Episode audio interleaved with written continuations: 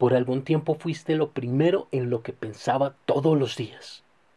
Siempre me preocupó que llegara un día en el que te convirtieras en lo segundo que pensara a diario. Lástima que ese día ya llegó.